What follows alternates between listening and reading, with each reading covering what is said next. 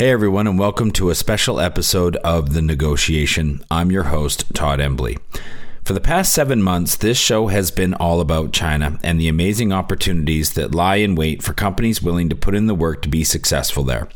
China's business landscape and culture have been our bread and butter. It's what this show has been built upon, and because of that, we need to talk about the tragic events that have been happening there over the last month due to the outbreak of the coronavirus. The past month has been a difficult one for China and those impacted by the virus. We at the negotiation and WPIC Marketing and Technologies have been impacted as well, and our hearts go out to those colleagues, friends, and loved ones that are suffering from the impact of this terrible virus. Our prayers go out to all of you and anyone listening who may have a loved one who has contracted the virus, and we wish them and everyone a speedy recovery. Our thoughts are with you now and will be with you throughout every subsequent episode until this tragedy has been put behind us. That said, the show must go on, as they say. So, with a heavy heart, we've asked our helmsman, Jacob Cooke, co founder and CEO of WPIC Marketing and Technologies, if he would be kind enough to jump on for a quick discussion about the online and offline commercial landscape due to the coronavirus outbreak, what the data is showing us, given much of the country is shut in or closed for the time being, and what companies can be doing in the meantime to be prepared for the chapter that follows this one. Again, to everyone impacted by the coronavirus outbreak, our thoughts and prayers are with you. So, without further ado, here's my conversation with Jacob. Hey, everybody, welcome back to the negotiation. We're here with Jacob Cooke, uh, one of the founders and partners at WPIC Marketing and Technologies. And we want to talk a little bit about and briefly cover the coronavirus, uh, which we're all aware of now, and just do a lay of the land here. So, Jacob, welcome to the show. We're just going to do a quick cover. Um, thanks for coming on today. Hi, Todd. Yeah, happy to do it.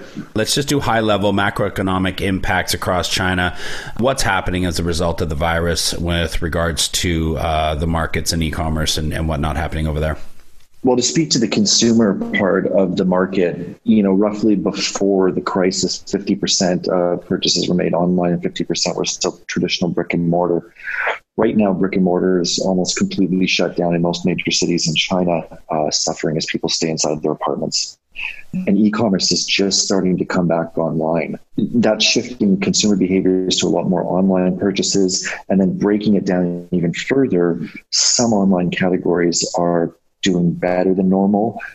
Okay, what industries can you point to that are suffering, and which ones might be benefiting from all this? Well, the food, the food, first of all, even the imported food products mm. are just flying off mm. the shelves in terms mm. of the platforms. Um, we all know about masks and personal safety devices are, are booming. Vitamins, though, just stuff that's unrelated, um, more generic things, uh, luxury jewelry, smaller uh, items that people are buying to make themselves feel better. We've also got Valentine's Day coming up. We're going to see, you know, in general, in terms of of how that does, but outdoor activities, um, sporting equipment, these types of things are, are not doing as well. Can you speak to the consumer behavior changes? Well, we only are looking at about five or six days worth of data since purchasing really started to resume in a lot of those categories. You know, we were really interested to see what we would see in terms of our data, but from what we're seeing so far is those purchases relatively seem to be up from from the same time last year. So we do see shift, I think, in terms of their behaviors, which was already happening before from brick and mortar to online, mm-hmm. accelerating much more quickly. Is there a geographic concentration of impact with regards to where the virus might be more heavily impacting or concentrating inside China that is affecting consumer behavior and thus what we're seeing as far as consumption? More dependent upon commercial behaviors right now is logistics networks and what's actually available to the consumer. So it might not be so much about choice, but necessity that people are being pushed online um, much more than they normally would. What about on the manufacturing side? Is there anything worth talking about as far as things that are manufactured in heavily impacted areas that could be having a downstream effect on other areas that are less impacted, but they just can't get those goods because they're actually not being manufactured or made right now? Absolutely. I think the first biggest concern that we had was getting the networks and the distribution back up so that we could start shipping and selling inventory that we had by e-commerce. Mm. The very next thing that people are going to be looking at is to see, you know, what potential interruptions there are um, to any supply chains with a lot of those factories, of course, coming out of China.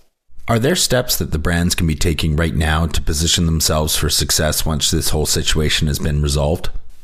Well, I think that the brands need to be supportive in doing what they can do. Larger brands and larger companies do have, you know, corporate social responsibility to be doing what they can, and a lot of them have stepped up quite a bit. Large donations, um, you know, these types of things. If you, if you're big enough and, and you're capable and you have those resources, I think that's that stuff that's to be expected of you right now. Other than that, I think it's really up to you to stay logistically operational um, to make sure that you know you're active you know you're you're staying in business this entire time you're figuring out the different hassles that are going to be place to get your product to consumers here. And you're getting ahead of that and you're understanding that and you're starting to plan for that today. Are we seeing any missteps with regards to PR the way that brands are handling this entire situation right now?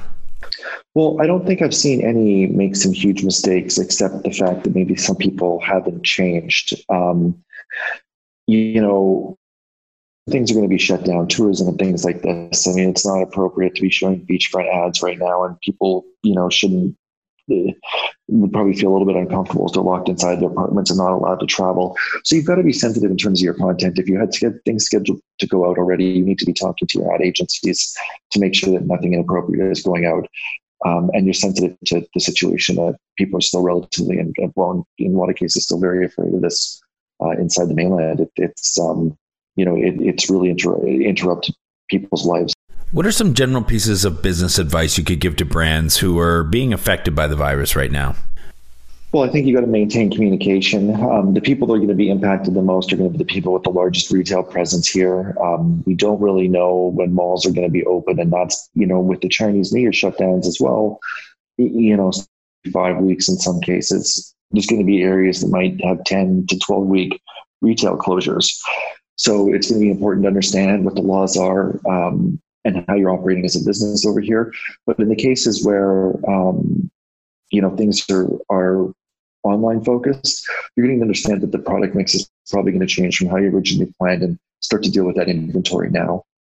Okay, excellent. I think that wraps it up for now. Jacob, thank you very much for coming on the show. Appreciate the update. Great, thanks.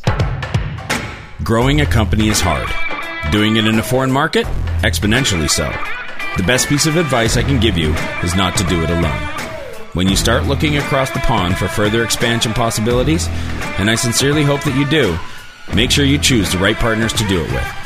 My good friends at WPIC Marketing and Technologies have almost 20 years of experience helping brands just like yours enter China. I hope you enjoyed this episode of The Negotiation, and if you're interested in being a guest or want to connect with me or any of our team, please reach out to us at podcast at WPIC.co.